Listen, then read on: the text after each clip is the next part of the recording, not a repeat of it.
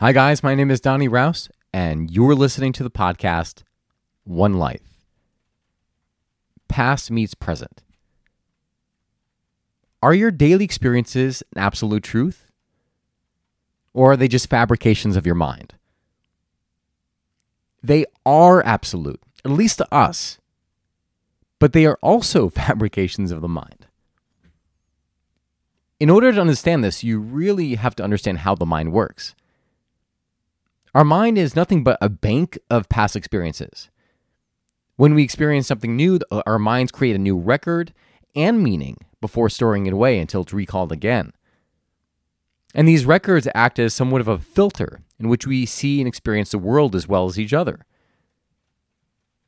We start to live when we turn off this autopilot mechanism and we see each experience for what it is a new experience. Yesterday, I went to a cafe. I was actually on my way to a cafe, I should say. And I parked my car, and there was in the driveway uh, that was perpendicular to the street, there was a guy getting out of his car. And I noticed a triggered response. I, I felt angry in a way. And I was making judgments about this person. Funny enough, though, in that moment, I was like, "Well, why am I? Why am I feeling this towards this person?" I was looking at the way he was dressed, and it wasn't so much of me being judgmental, but I said, "Well, what in my past is making making me have this this association, or is triggering me in this way?" And then it hit me. I realized when I was in high school that there was a bully that had picked on me, and he had the same he actually dressed they looked almost looked identical first of all. But they had the same kind of like attire like they, they dress exactly almost exactly the same. And as a result of that without even knowing who this person was i was now applying the filter of that experience onto him. And that changed how i felt in that moment. And also if i were to interact, interact with them it would change it, it would impact the interaction I have with them. So I continue to walk. I was walking, I, now I'm walking on the sidewalk. There's a storefront to the left of me. And because I'm now aware of this, and I was asking a different question, well, what about the past is impacting this this moment right now and how I'm filtering what I'm seeing? I walked by a window and there was a picture of like several girls wearing these. Uh, I don't know if you're familiar with them. They're these hats. They remind me of like Amish hats. But when I see those, those also had trigger an effect on me. There's very few people that I I see wear those hats that I actually like. I'm just not a big fan of those hats. But when I actually dug down, I was like, well, why is this triggering me? And then I traced it back.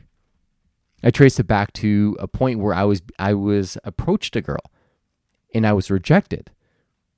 So as a result of that rejection, I you know I took every like you know I took a snapshot of her and the and the the, the look, and then I applied that filter towards other people who dress the same.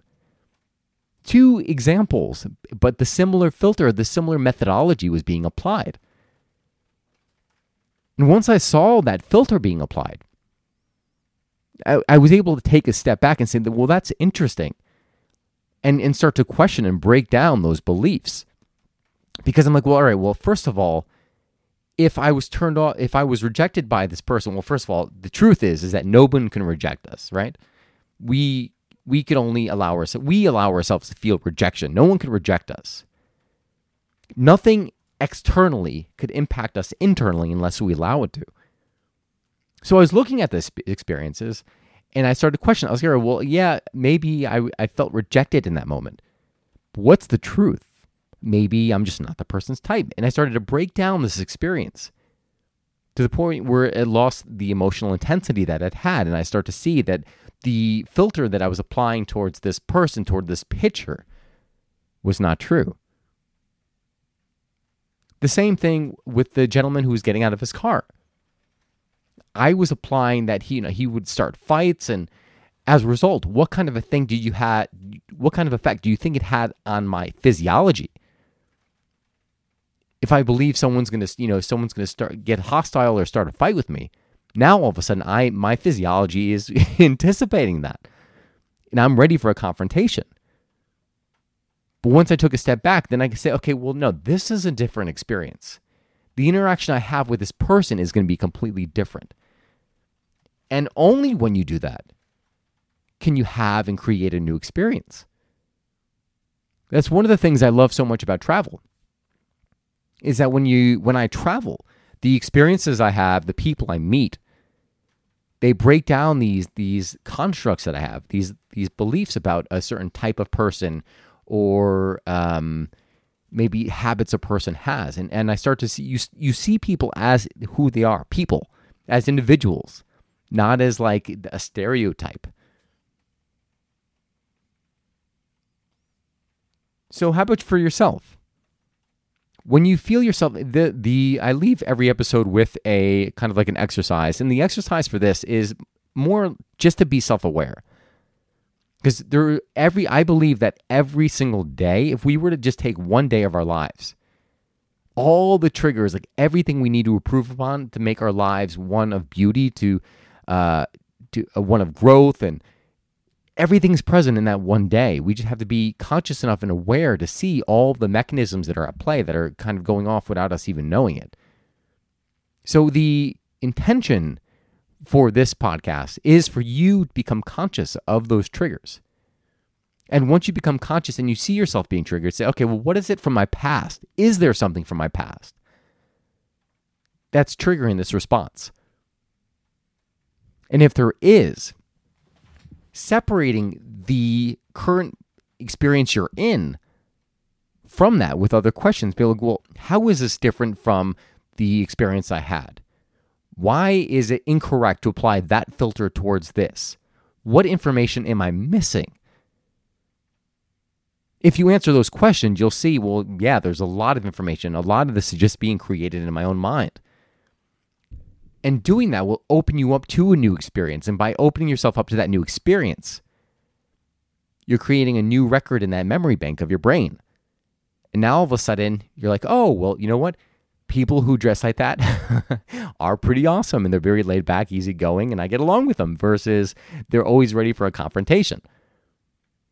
And even that could be a skewed belief. So it's really just accepting everything as it's coming to you, not to try to, not to try to uh, to apply any kind of filter on anything, but just to open yourself up to the experience of life that is it for today, guys. I hope you enjoyed this podcast. If you did, please uh, hit subscribe, share it with your friends and family, and send you know follow if, if you're on Apple, if you're on Spotify, follow the One Life podcast with Donnie Rouse. Again, One Life podcast with Donnie Rouse.